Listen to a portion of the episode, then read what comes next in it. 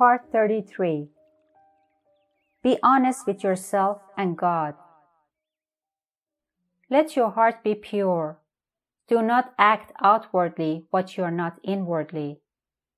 Be absolutely honest. God is infinite honesty.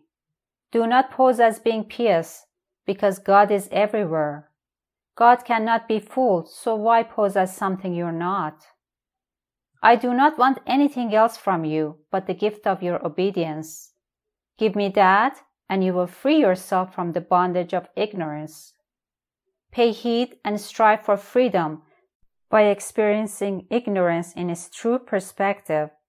Be honest with yourself and God. You may fool the world and your neighbors, but you can never escape from the knowledge of the omniscient. Such is the divine law.